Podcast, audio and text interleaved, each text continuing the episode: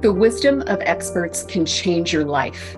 As a coach here at the University of Texas, you've attained this elite status from growing and evolving over the course of your coaching career. In our Learning from Experts podcast, exclusively for the head coaches here at the University of Texas, we're going to accelerate that process. You'll hear from world class coaches, sports psychologists, and successful people. And occasionally, it's the wisdom that impacts other areas of your life, like your health or your marriage. But here's something really important to appreciate timing. Hearing something at exactly the right time makes all the difference. Sometimes it's repetition, hearing a concept multiple times until it resonates with you. So, buckle up. This week's Learning from the Experts is about to begin. Hey, coaches, John Mitchell here. So, this week we're hearing from Super Bowl winning coach Bill Cowher. He says that athletes want three things.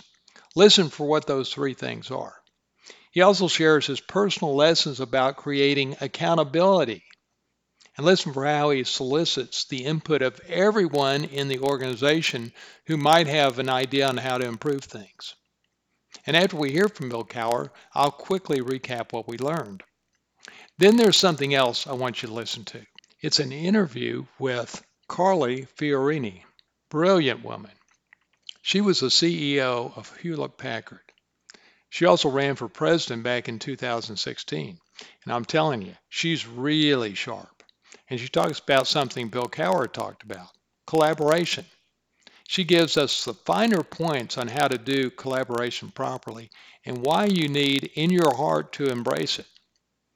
And here's the essence of what you'll learn this week seeking the wisdom of others can make you even greater. It takes your wisdom to the next level. So let's get started and listen to the wisdom of Bill Cowher. Remember, hey, as a head coach here at the University of Texas, you're living the dream.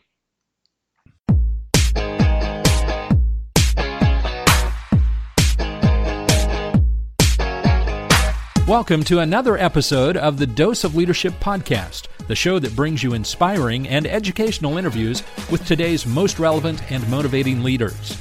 Each episode is dedicated to highlight real life leadership and influence experts who dedicate their lives to the pursuit of the truth, common sense, and courageous leadership. And now, here's your host, Richard Rierson. Hey, if you're a fan of professional football, you'll recognize today's guest, Bill Cowher. He was the head football coach for the Pittsburgh Steelers for 15 years. He took them to the Super Bowl twice. He lost in 1995 against the Cowboys, but he won Super Bowl 40 against the Seahawks. He's a two times AFC champion. He's the AP NFL Coach of the Year in 1992. He's the uh, two time Sporting News NFL Coach of the Year, and he's been inducted in the Pittsburgh Pro Football Hall of Fame in 2011. He's got a win loss record of a 161, 99, and 1 which is about a 61 62% rating. Former Steelers head coach Bill Cowher on Dose of Leadership. When you went to your first Super Bowl, you know, you're 38 years old, and then you're back again 10 years later and you're 48. How, what's the difference? How did you mature and grow? If you can look back in perspective, what was um, what were the leadership lessons you learned within that kind of 10 year gap? Well, the first thing I learned is it's not so easy to get back. right. You know, so it's 10 years later. It's, it's like, uh, I remember the mantra uh, that we kind of had that week was they never remember who loses a Super Bowl. You right, know, I, I right. mean, you always, when you get there, you always remember the winners because they're they go down in history. But you, you really very rarely, outside of the Buffalo Bills, who went there four straight years, uh, no one really remembers who loses that game. right, so right. I, I I think the biggest thing you go back here is is, is you, you get a chance to go back there is it, it's a big stage. It's a great stage. It, you want to embrace it, but at the same time, you've got to stay focused on how you got there, not to lose sight of that. You know, I think for me personally, it was just uh, it was all about the journey. Um, it, that was just one game, Yeah. you know. And I think I think when you look at a season, when you end up playing 19, 20 games, and uh, you know, I know you maybe get defined by the one game, but I think through the course of that, what you realize was the journey you took was very special, and there's so many storylines along the way, and things that you will always remember, not just the final game, but uh, you know all the challenges that you go through, all the sweat and tear and, and that, that you go through during the course of the preseason and the regular season, and you know some of the big games that that, that kind of create the, the chemistry and actually create who you are from an identity standpoint. So um, it, it's a journey um, that a lot of times gets identified by one game, but when it's all said and done, um, it, it really becomes a very special year. Yeah, for sure. You know, you've had a lot of, um, well, in playing sports in general, you get so many life and leadership lessons. But I mean, you were under Lou Holtz. I just can't imagine I, how much of your leadership um, style, your journey was impacted by working under Lou Holtz. Well, I mean, I, I think what you do, I think, is I was I was blessed to have a lot of good coaches along the way. Um, you know, obviously I had my high school coach, Bill Yost. I went to college. Lou Holtz, I had him for one year. Uh, you know, and then I had Bo Rein for three years, and then I went to the pros, and I was one year under Dick Vermeil. I got cut. Then I had Sam Rutigliano, Marty Schottenheimer. Um, so I was really very blessed to have had a lot of really good people in my life from a coaching perspective, and you know, so they, you know, they, they, they teach you a work ethic. They teach you a, a mental approach to the game, uh, and understanding the game. Like it's all about preparation. It's all about what you, you know, you got to put more in to get something out. And, um, I think every one of them really impacted me a lot. At the same time, you know, growing up in Western Pennsylvania, my father had a lot of, a lot sure. of impact on me. So, yeah.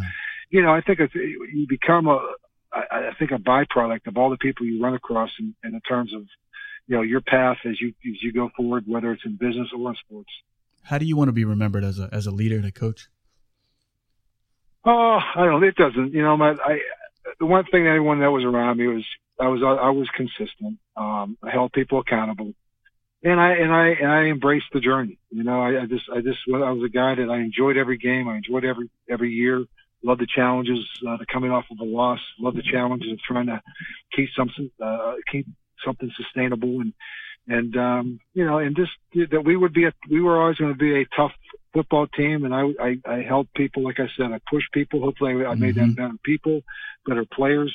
And it was all about preparation, and again, it was about winning with humility and having great respect for the game. Yeah, I I certainly that's uh, always admired that of you. Again, it was that humility piece, and I looked at in all the coaches, I guess, but that intensity of will coupled with a tremendous amount of humility, I think, is an unstoppable combination.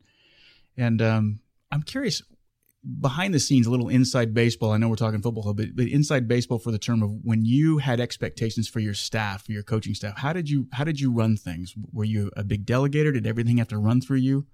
What was it like? What were your expectations of your staff?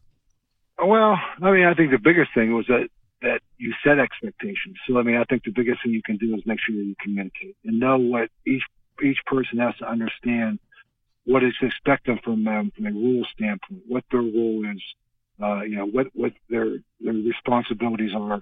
Uh, certainly delegation is, uh, something you have to be able to good at, be good at if you want to, uh, you know, when you have a lot of people working for you. So, you know, you're only going to be as good as the people you surround yourself with. That is for sure. But you still want to be involved with things. And again, enough from the standpoint where you can hold people accountable. And I think again, that's the biggest thing to me is you know, I, I try to hold people accountable. I, I try to, you know, make sure that I encouraged innovation. Um, I wanted people to be innovative and thinking outside the box and make sure that there was a forum there that allowed them to share their ideas because I always thought that that's how we would be able to stay a step ahead is to, you know, kind of think outside the box and mm-hmm. stay, you know, understanding what the current trends are. But at the same time, then make some tough decisions. That you uh, you know you have to base it on uh, production and accountability, and I tried to do that not just with the staff but also with the teams and, the, and what we're trying to build there. So that was kind of the traits that we tried, the culture we tried to have there. But again, it was you know, it was all about preparation. It was about making sure you understand exactly what your role was. That was my job to make sure that I explained that. And, and then, then at the same time, your, that, that job also allowed that person to feel like they could be innovative, they can be uh, creative, and not to not to be able to harness them, but create an environment where people felt like uh, that they were you know they were buying in and that uh, they, they were taking ownership of the of the whole thing, and everybody from whatever, whatever level they were at, uh, they took ownership in the team. What do you think is your most memorable? If you could look back, I mean, there's so many things. One memory that just stands out above above all that you just like to revisit. Uh, I don't know if it's, uh, you know, certainly the, you know, certainly winning, winning the Super Bowl when you're involved in football all your life, like I've been, you know, you get there and you lose one, you know, to get there and win one in my 14th year, which was very late in my career, it, it, uh, it took on, it, it took on a lot of, you know, um, I, I really cherished that because I realized how hard it was. I think right. you don't realize how hard it is to win one uh, until you get involved with it and you stay in it long enough and you see all the different disappointments that come along the way. So certainly that was a very gratifying moment for me just because of all the, uh, efforts and sacrifices, not just for me, but my family had made for me to be able to do what I did. And again, it's a gratification of winning one. Um, certainly, uh, you know, makes that journey that you take talking about, uh, uh, very, uh, very fulfilling. So, um, that, that, that's probably the biggest thing I take away from it. And just be, be, feel very blessed to be able to make a living doing a job and a game that I was playing from I was eight, nine years old, right. still be able to do it. And even to this day, doing it on TV, um, I feel very, I've been very blessed. How, what about the differences? If you look back, I mean, you hear a lot of people on this show. We've had, I've talked to a lot of CEOs, and they've talked about the generational differences of of leading and inspiring a different generation. Is it different in football? I mean, it, a coach, say if you're a 38 year old coach now, or or starting like you did when you were 28, how different is the profession in terms of motivating and inspiring and coaching today's players versus when you were coming up? Well, you know, again, it's been 10 years since I've been out, but I've been involved with the game enough, been in enough locker rooms, just even that in the last few years. Um, you know, yeah, it's a different generation. There's no question. I think we're, we're in a much more, um, transparent world than we've ever been in just because of social media and all the different platforms are out, that are out there. So transparency, certainly you have to be very careful with what you're doing. I think the sacrifices that you professional athletes have to make are greater now than they were before because, uh, again, you're you're you're up on a pedestal. You are a role model, whether you like it or not. And so right. with that, it's going to have to, you know, you have to be very careful with what you do and who you surround yourself with. But at the same time, when you're coaching, um, I think that that players they want three things. They want a sense of direction, um, they want structure, and they want accountability in the locker room. Right. And I think if you bring those three things, it doesn't matter what generation of people you're talking about. If you get the right people in there, that's the culture you're trying to create. Is they want a sense of direction, continuity, growth with systems, keep the systems the same.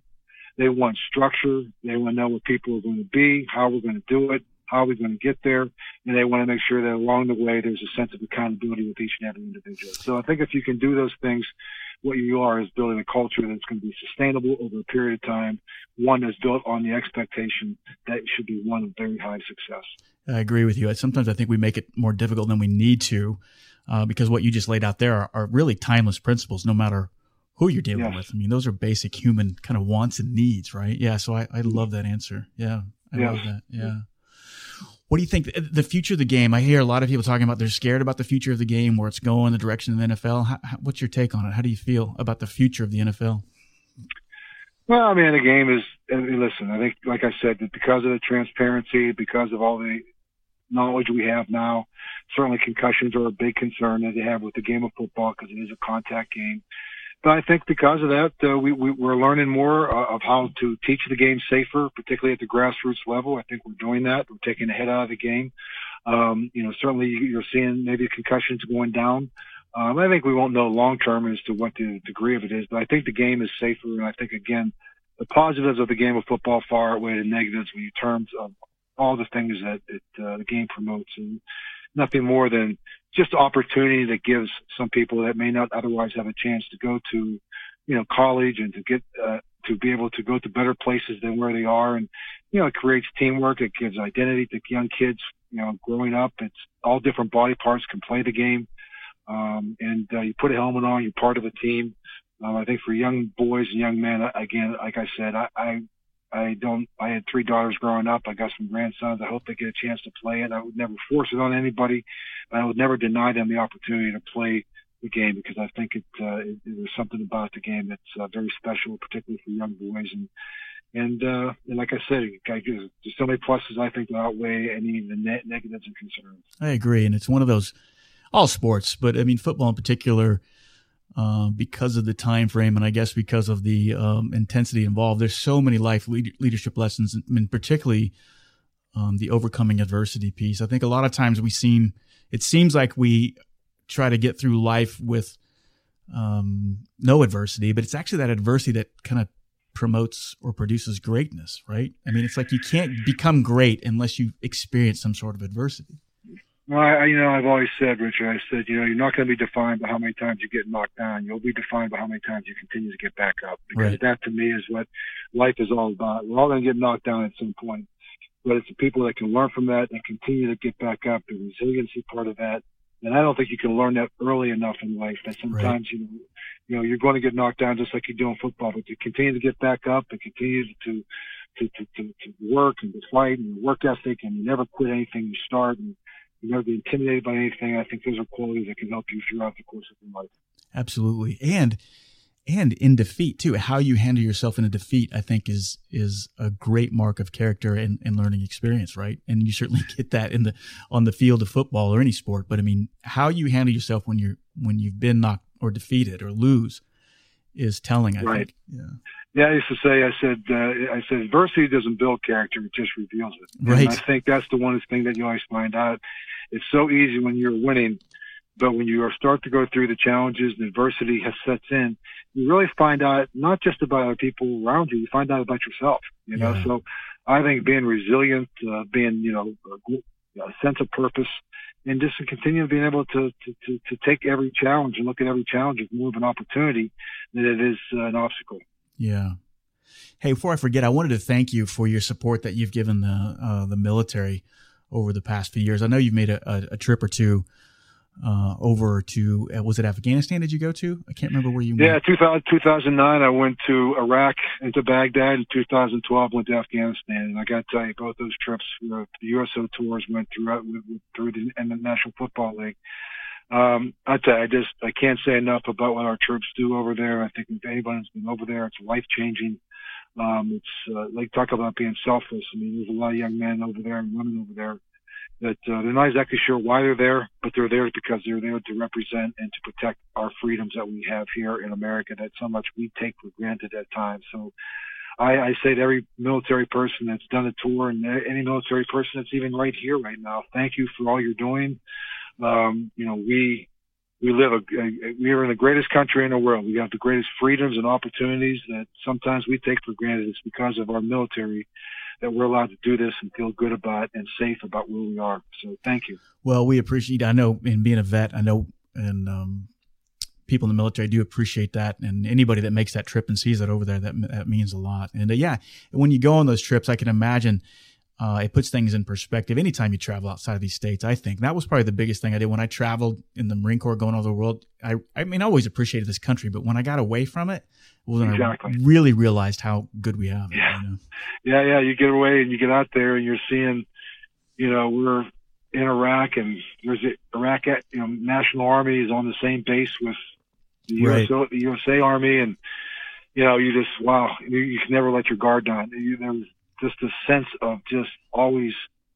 Uh, just on edge. Everyone's on edge all the time. And I said, you just right. don't realize the life they're living and the sense of purpose, and they got to be, they got to always be, you know, right there and understand exactly whatever situation they're in. They can never let down their guard, literally. And Yeah. so, um, wow, you come back here and you, you just, you just makes you appreciate all the things that you guys did and that you have done over there. And, you know, uh, and so that I understand now when you come back, we, we I don't think we appreciate you guys enough. And I just, I have always encouraged people that there's no, there's no one that's going to be more innovative than a military person. They're not going to be more accountable than a military person. And there's not a, a person that's going to be more team oriented than someone who's been in the military ab- abroad. So, well, I Yeah. tell you what, if you had a chance to put them on your company, I'd do it in a heartbeat. Yeah, well, that's a great endorsement. I appreciate you saying that. You know, any modicum of success I've had up to this point, I can attribute to the time in the Marine Corps for sure. And uh, That's it- awesome. Yeah, Yeah. it's kind of like I look at the that service kind of pretty much like you look at football. I'm sure you know it's so many life lessons it, it has taught you. It's made you the man who you are. For No doubt. sure. Yeah. No doubt. When you look at the roster, if you look at the field of, of kind of these up and coming coaches, or even the experienced ones that are out there, who who who do you really like and admire? I mean, who do you, who do you think really gets it? No, I mean, I, I, I, I, I don't like putting names on things because I feel like I'm going to leave somebody out. Yeah, I get it. Yeah. so- uh, I get it. so, yeah. you know, I mean, I, I, I, I just, I like, I like some of the young coaches that are getting opportunities right now, and everyone talks about, well, there's no candidates out there, and you know what? There, there, there's so many good young people. There's so many people that you know they're given the right opportunity. The only thing I've tried to do is encourage owners to give a coach three years. You know, if yeah. you give a coach three years, you see how they're trending after three years.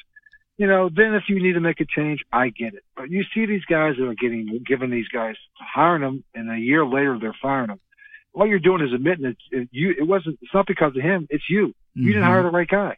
Mm-hmm. You know, so don't judge him on one year. Don't judge him on two years. Give a guy three years. If it's not getting trended in three years, I get it. You know, you know, it's easy for me to say. I know that sometimes we don't get, we don't see everything that's going on behind closed doors, and sometimes there are circumstances that may not allow that to happen. I get that, totally understand that, but I think from a general standpoint, you give anybody three years to run your organization and you see how they're trending in those three years, then to me, then make a change if needed. And uh, but hopefully, what you'll do is you'll see it trending in the right direction. Yeah.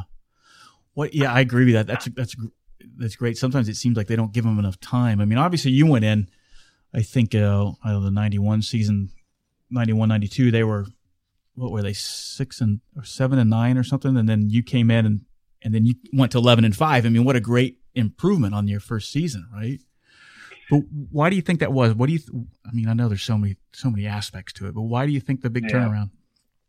Oh, it, it's hard to say. You know, I mean, again, you know, there's, it's it, it, it it's very difficult to I mean to sit there and say, okay, this is what this is yeah. what happened. I think if we all knew that, yeah, we would we, we would box it up and sell it, it right? yeah. you know, but there's no real manuscript. I think every situation is uniquely different, um, and uh, you know, you walk into a building and there's just there's certain good qualities about it, and there's certain qualities that uh, that you have to change, and that's why their change maybe was made. You know, I mean, I know Chuck Noll was a he's a Hall of Fame coach, great coach, but they'd only been to playoffs one time in seven years prior to that to me getting there. And you know, sometimes we changed the whole staff, we changed everything that was being done there, and it was it was it worked out, you know, but that didn't diminish what I was able to do because there was a lot of qualities that Chuck Noll had installed in that football team and that organization that I was blessed to have able to have inherited.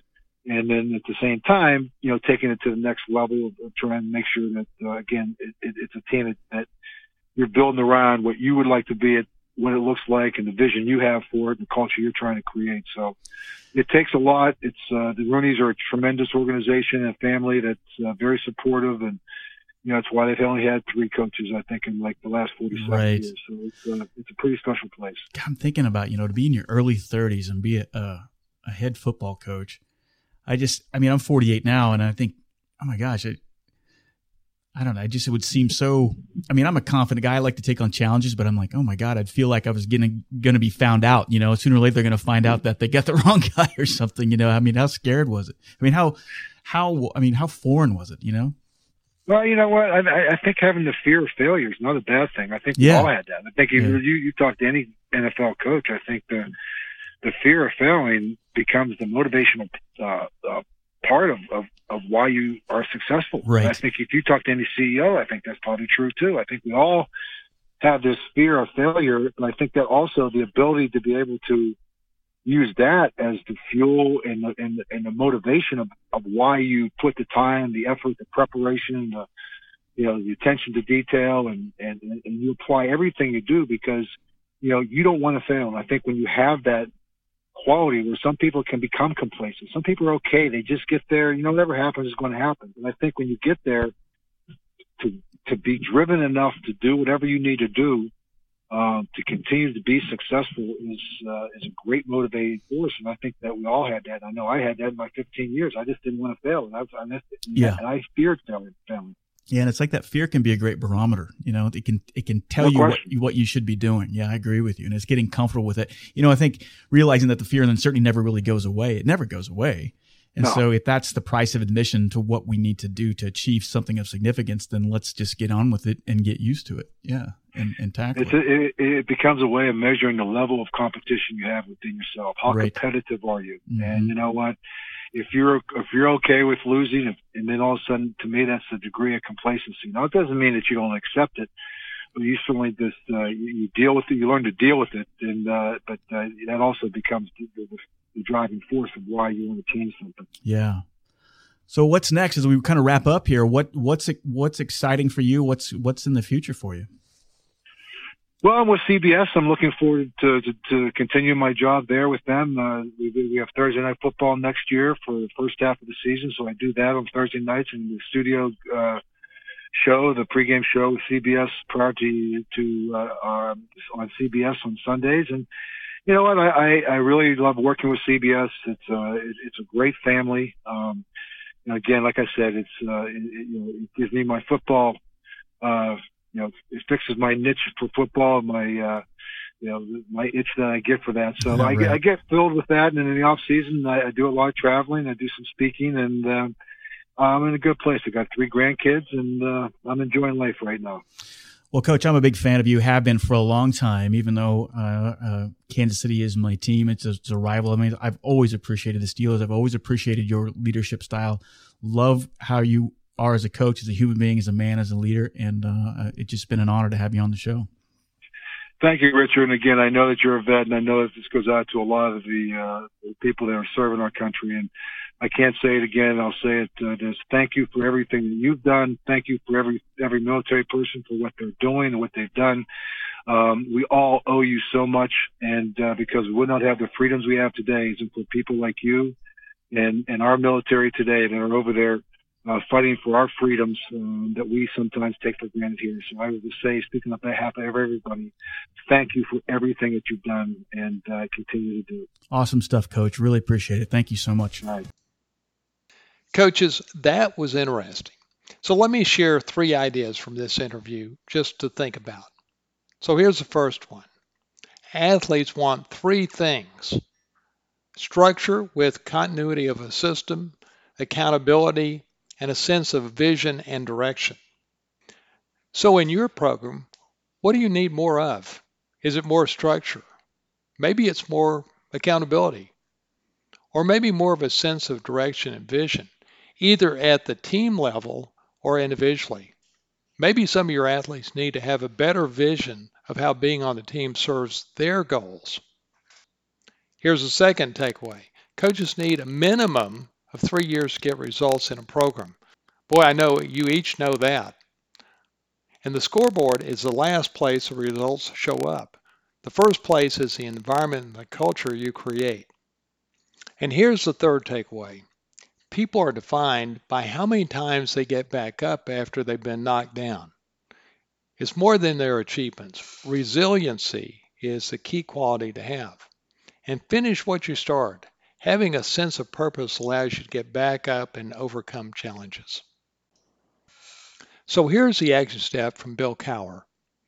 At the University of Texas, our teams win, but with that comes complacency, right? Bill Cowher gave us a great reminder on the power of humility. Humility. It's the best way to overcome complacency. So, how can you make your team more humble? The value is it'll make them more consistent. So now let's hear from Carly Fiorini. Again, she was the CEO of Hewlett Packard. Just an amazing woman. Listen for her wisdom on collaboration. Pay particular attention to why collaboration is important. And the only way you can be great at collaboration is if you totally embrace it as something that's needed not something that you just give lip service to. Also, listen for the key to making collaboration effective. She talks about being specific. Specific. Who has to do what to solve the problem? So let's listen to the brilliance of Carly Fiorini. If you never try something new, if you never take a risk, you're also never going to actually achieve your full potential. Helping business leaders grow themselves, their team, and their profits. This is EntreLeadership. Now, here's your host, Ken Coleman. Coming to you from the Music City, this is the broadcast of Leaders by Leaders for Leaders. Thank you so much for joining the conversation. Here's what we've got coming up for you Carly Fiorina, former chairman and CEO of Hewlett Packard, and now a best-selling author. Also, you might remember she kind of put herself out there for running for president. Did not get the nomination, but nonetheless, very, very impressive lady.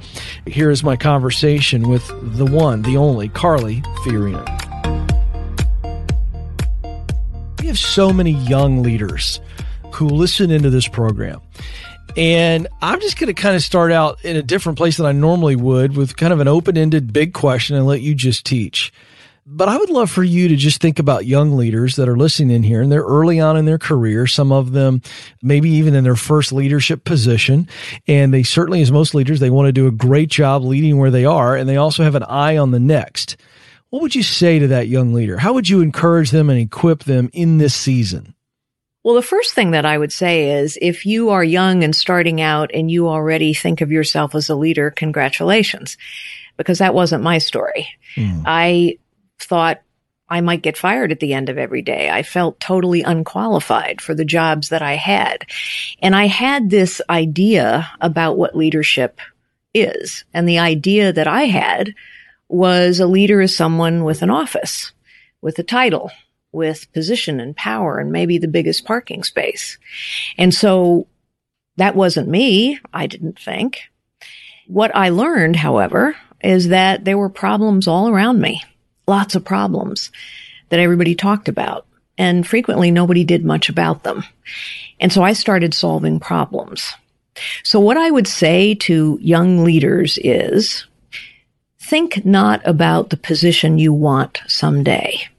Think about the impact you can have today. And what I would also say is don't worry about the next job. Do the job you have to the very best of your ability. Solve the problems in front of you. Collaborate with the people all around you. Because honestly, I have seen a lot of careers get shortchanged because people are so focused on the next job on the big title that they want that they fail to see and take advantage of the opportunity that's right in front of them today. Mm. Carly, in that answer, you mentioned a word that I think is an art form. I don't see it a lot done very well with leaders because it really does take a special discipline. You were really good at it. You're passionate talking about it. So let's bring it up collaboration. What is the secret to doing collaboration well? Well, I think first you have to realize why it's necessary. I mean, you don't collaborate just because it's a nice thing to do. You don't collaborate just because it's fun to do. In fact, frequently it's a pain in the neck to do. I mean, there's so many times when each of us would say to ourselves in our heads, Oh, it'd just be so much easier if I could just do this myself. The reason to collaborate is because the impact will be greater, will be longer lasting will be bigger. So if you have a tiny problem that doesn't impact a lot of people and that the answer is obvious, you may not need to collaborate. You maybe can just do it all by yourself. Gee, I have five minutes. I need something copied. I'm just going to do it myself. On the other hand, if you're tackling a problem or trying to take advantage of an opportunity that is complex, as most problems and opportunities are these days, or it impacts a lot of people, or maybe because it is complex and because it impacts a lot of people, you don't know everything you need to know about solving it. Then you need to collaborate. And so I say all that to say you won't collaborate effectively unless you actually think you need to. And you will only think you need to collaborate if you're humble enough to understand that you don't know it all. And you can't possibly know it all because the world is complicated and so are problems and things happen quickly. And you won't collaborate unless you understand as well that the answers you're going to get will be better, richer, more impactful. If other people are collaborating with you, you're going to come up with better answers, although it may take longer and it may feel harder. Okay, let's look at this from a couple different contexts. So let's take collaboration. So the leader themselves, they're in a room, they need to be collaborating, they are collaborating, they put themselves in the situation. What's the right posture to really ensure that the humility is obvious, that there's a hunger to actually do this, what would you recommend as far as reading the room and then being a part of this collaboration process when maybe you don't know that person very well? Maybe there needs to be some trust established. Just curious what you would tell us that would help us be more effective at stepping into this.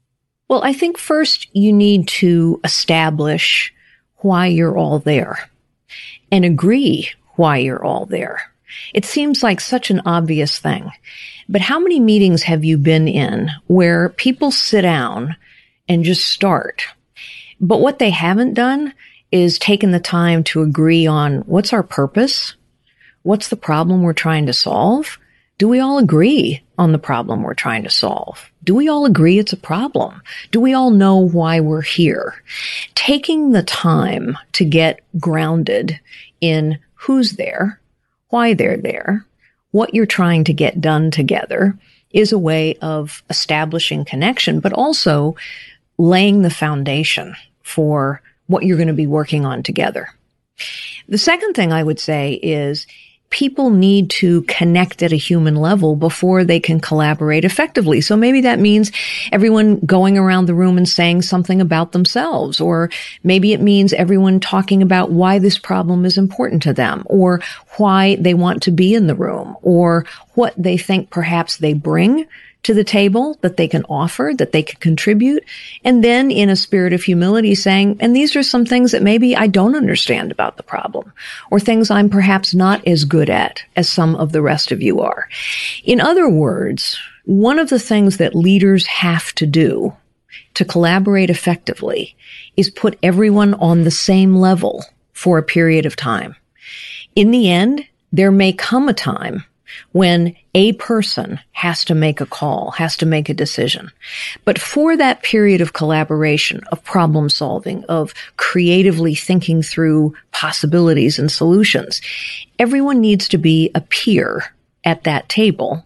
And everyone has to feel it is both their opportunity and their obligation to bring all that they have to the table as peers. Boy, that's really good. Okay, I love that. So now the second context, you certainly understand having led HP and understanding, you know, how do you get all these different divisions? How do we create a culture of collaboration?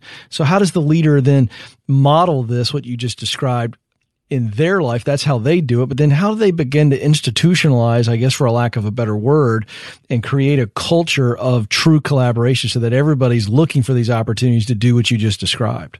That is the million dollar question. It's not easy and it takes time. yeah. And let me just say, it's frequently the most difficult in very successful organizations because successful organizations are successful for a reason.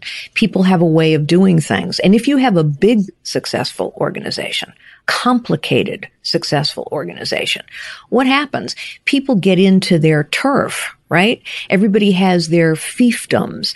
Everyone gets into this mode of, well, this is my team and I'm going to talk to my team, but there's nothing I can learn from this other team. And so there are many levels of collaboration. There is collaboration with one's own team, important, but frequently there are so many problems that can only be solved if people are prepared to work with other teams across organizational boundaries. So, to the point of your question, the first thing I would say is it has to be role modeled. So I'll tell you a very specific story. When I arrived at HP, we had 87 business units, wow. all with their own president. We had five people with the title CEO. I was one of them, but there were four others who reported to me, but who were also called CEOs. Now imagine for a moment the turf the mm. fiefdoms, the territory. And so people had learned, you know, I collaborate in my kingdom, but I don't get outside my kingdom. So one of the first things we had to do was start to have meetings where people had to get outside of their own team. The first thing we did was examine every asset the company had as a collaborative team as peers. We spent days doing it. So that in other words, people had the same context with which to begin collaborating. Everyone spent time learning about everything going on in the business. And then we had a common frame of reference. Role modeling collaboration means that I had to sit, not as their boss, but at times as their peer and learn with them and struggle with them and problem solve with them. And of course, over time, a culture gets built not because of the talk, but because of the walk. That is, cultures get built on behavior. And one of the really important behaviors that people look for when they're trying to understand a culture is who gets promoted, who gets rewarded. So if you're promoting people who don't collaborate, the message is, I don't need to collaborate. If the boss is collaborating, that sends a message. Maybe I need to role model that behavior. And then if you see really great collaborators who reach across organizational boundaries, who sit with others as their colleague and their peer and discuss all kinds of solutions to a problem they all share. If those are the kinds of people that get promoted, you've taken a big step forward in building a culture of collaboration. Okay, that leads me. I've got to ask you this because you have such a unique experience. Certainly, when you come into an organization like that with all those many kingdoms, as you said. I used to call it the land of a thousand tribes. I'll bet. I mean, it's almost mind numbing. I don't know that I can fully process what that must have been like for you to come in and go, okay, let's see the lay of the land. That's why I want to go down this path here. There's so much we can ask you. And if you're a leader right now and you want to make some change in your organization, where Carly's going to take us is still applying to you. She just came in as a, as obviously a fresh and a new leader here.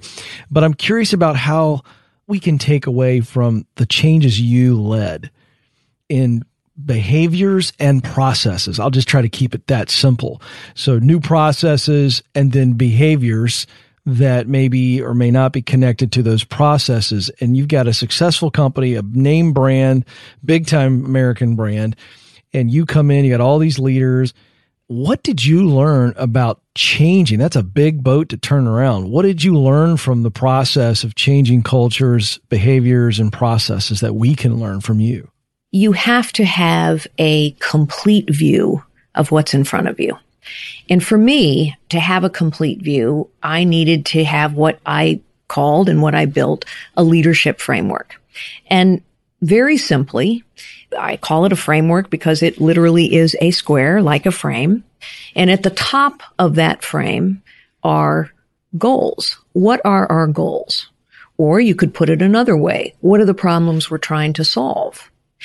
But you need to find agreement on those goals and on those problems. That's a key step. And so often organizations just skip right over it and assume, oh, everybody knows the problems. Everybody agrees what the problems are. We all know what the goals are. Well, frequently people don't. How often have you seen, for example, in political discourse, everyone's arguing and actually nobody even agrees on the problem. Mm-hmm. That happens in all kinds of settings. So goals, problems. What are we trying to accomplish? Get clear on that. Get aligned on that. Mm. Second, who has to do what? We talk about processes, structures, but who has to do what? To contribute to this problem or to achieve this goal. And if you have a big goal or a big problem or a complicated problem or a goal that's been elusive for a long time, it's a big hint that you're not going to get it done by just doing things the way you've always done them. If you were going to accomplish something by just continuing to do things the way you've always done them, you would have accomplished it. you would have solved the mm-hmm. problem, but you haven't. So clearly you have to do something different, which means people have to be willing to take on different roles and operate differently. The more explicit you can be about that, the better. So for example, in the HP example, guys, we can't serve customers who want a system that works by being 87 different business units. It doesn't work. And our customers told us that. Third, the bottom of the framework. How are you going to measure results? What results are you looking for? Because I truly believe what gets measured is what gets done. And that's true in all settings. My goodness, in our lives today, we measure everything. We measure our calories. We measure our steps. We measure our heartbeat at rest, blah, blah, blah. But you have to be able to measure the results you're trying to achieve. And then finally, what is the behavior we want? Be explicit about it, not mysterious about it. So we needed more collaboration. Let's be explicit about that. Let's train people on how to collaborate effectively. We need more innovation and more risk taking. Let's be explicit about that. The more explicit you can be about all these things, the more likely you are to achieve them. But now let me just say to all of your viewers and listeners, you don't have to be a CEO to take that point of view. When I landed in AT&T many years ago as an entry level employee, my previous job in business had been as a secretary. I felt completely unqualified. And here was an organization incredibly successful and they had done things a certain way for a long time. And here comes me. And what I kept hearing about were problems that weren't getting solved. And so I would sit down with people and say, do we actually think this is a problem? Is it worth the energy to try and solve it? And people would say yes, but somehow they didn't think it was their job to solve hmm. it. Well, let's talk about how to solve it. Sometimes solving a problem starts with asking a question. What's the problem? What do you think we should do about it? And then acting on it. It's amazing. When you say it like that, it's kind of like, oh man, you know, this ought to be an indictment on leadership. But I think you make a very good point here. Problems are just, you know, leaders, they come up with all kinds of reasons why they don't want to solve or deal with the problem. So the very thing that we try to avoid sometimes is the key to a thriving future. What's the psychology of a leader? Because I think there are leaders listening in right now, Carly. What are the fears or the doubts that leaders are facing that have create this situation where we want to put it off till tomorrow and then the next day we kick the can down the road to use a political phrase? So first I would say people need to understand the difference between leaders and managers. And there are a lot of people who would call themselves leaders, but what they are is managers. Mm-hmm. There's nothing wrong with being a manager per se, but a manager does the best they can with whatever the existing conditions are. In other words, a manager does the best they can, sometimes extremely well, within the status quo. They accept the way things are. Leaders change the order of things for the better. The reason problems fester is not because people don't know what they are. Generally speaking, everyone knows what the problems are. And in fact, they talk about the problems a lot. They gossip about the problems. The reason problems hang around is because in order to solve them, you have to change something. And people actually don't like change. Mm-hmm. The status quo is powerful. People are invested in it. Hey, we've done it this way for a long time and it works. Or hey, I like being a business unit president. It doesn't matter so much to me that we're not serving customers well. I like my title. I like my office. I'm not being condemning of people. This is human nature. The status quo is powerful. And so when you set out to change it as a leader, wherever you are, whatever your title is, when you set out to change that status quo, guess what? People are going to push back. They're going to criticize you. They're going to say, for example, something that's been said to me and perhaps many of your listeners all my life. Yes. People are going to say, who do you think you are? Why do you think you can tackle this? I mean, we've been doing it this way. It's working all right. Okay. It's not perfect, but it's working all right. We've been pretty successful. People don't like to be criticized. That's human nature. And particularly, I would say in this culture where criticism is so omnipresent, it's everywhere. It's all around us. Always the critics. Critics are always louder than fans. Isn't that always true? Mm-hmm. And people don't like that. And so what are people afraid of? They're afraid of being criticized. They're afraid of being wrong. They're afraid of making a mistake. They're afraid that maybe if they take a risk, they're going to blow it. And so sometimes it's just easier and it feels safer to just leave it alone and do the best you can with the way things are. That's why problems fester. Mm. And that is what leaders are made for. Leaders solve the problems in front of them and change the order of things for the better. Mm-hmm. Leaders do not accept the status quo. They challenge it for a purpose. Would you say that a big part of your success, I mean, so many things you did well, but you got in the business of solving problems. I know your story. You just kind of, each level that you were given an opportunity, you were kind of taking that approach. Not kind of, you took that approach that you just laid out for us. Would you say that a big part of your success was not only taking a real direct approach towards problems, but also empowering your team, the leaders under you to actually take that same approach and go solve problems? Just go solve problems. Absolutely. The only reason I moved forward in corporate America, honestly, is because I solved problems. Mm-hmm. I didn't look like most of the people who were rising in the ranks at that company. People didn't expect that of me. I didn't expect that of myself. But what I figured out is every time I solved a problem, it felt great. Mm-hmm. And every time I worked with others to solve problems, and by the way, that's the only way you actually solve problems. You work with others, whether it's Jim or your colleagues. They don't have to be your subordinates. It felt great. And so I came to learn about myself as most people do once they get into problem solving mode. It's fun. Hmm. I ran to challenges. I ran to problems. I would run to the jobs where people said, Oh, don't take that job. Whoa, it's too hard. Wow, there are too many problems. Everybody told me not to take the HP job. Mm. Don't, it's too hard. But when you do hard things and you accomplish something important, wow, it feels great. And here's the thing I've also learned about myself and I've learned about others. There is a look that people get when they accomplish more than they thought they could. Mm-hmm. It was the look in Jim's eyes when he saved $300 million. It's the look we see in our kids' eyes when they do something they didn't think they could. It's the same everywhere. And no matter who you are, you get that look. It's this look of, wow, I did something that I think matters. And I did something I didn't think I could. And I did it with a group of people to whom I am connected and with whom I have collaborated. That look for me is fuel. And so I want to see that look in mm. as many people as possible. What was it like for you in any level of your leadership where you took this approach personally, you taught it, you empowered it, and then what is it like for the leader when you get reports and the entire meeting or the entire report is a problem that you weren't even aware of and somebody went and fixed it and they're just reporting to you problem existed or it arose. We went after it. We fixed it. Here's the update. How rewarding is that for you when you would see that and see that whole thing come to fruition?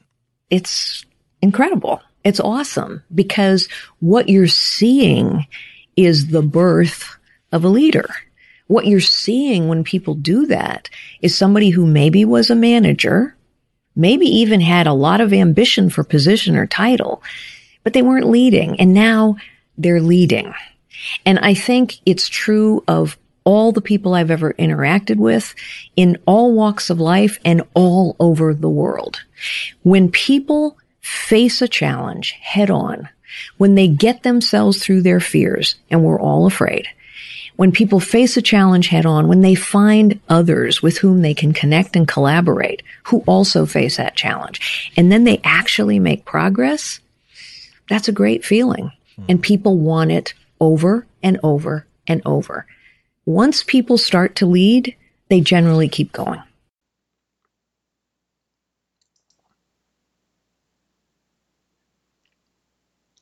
Coaches, I hope you got a lot out of that. Hey, you're collaborating all the time with your assistant coaches, with your athletes. How do you get better at this? Carly points out something really important. Key to collaboration is to be specific. Who has to do what to solve the problem? Then you have to measure the results. You can't manage what you don't measure. Measuring the behaviors you want, being explicit, and detailed on everything is the key to being successful in collaboration. So here's the takeaway. Step back and just think about how you can be better at collaboration. Maybe it's embrace it more in your heart, or maybe it's collaborating more with your athletes. When they see that you're taking their suggestions, boy, it sure enhances them following what you say. So until next time, hook 'em.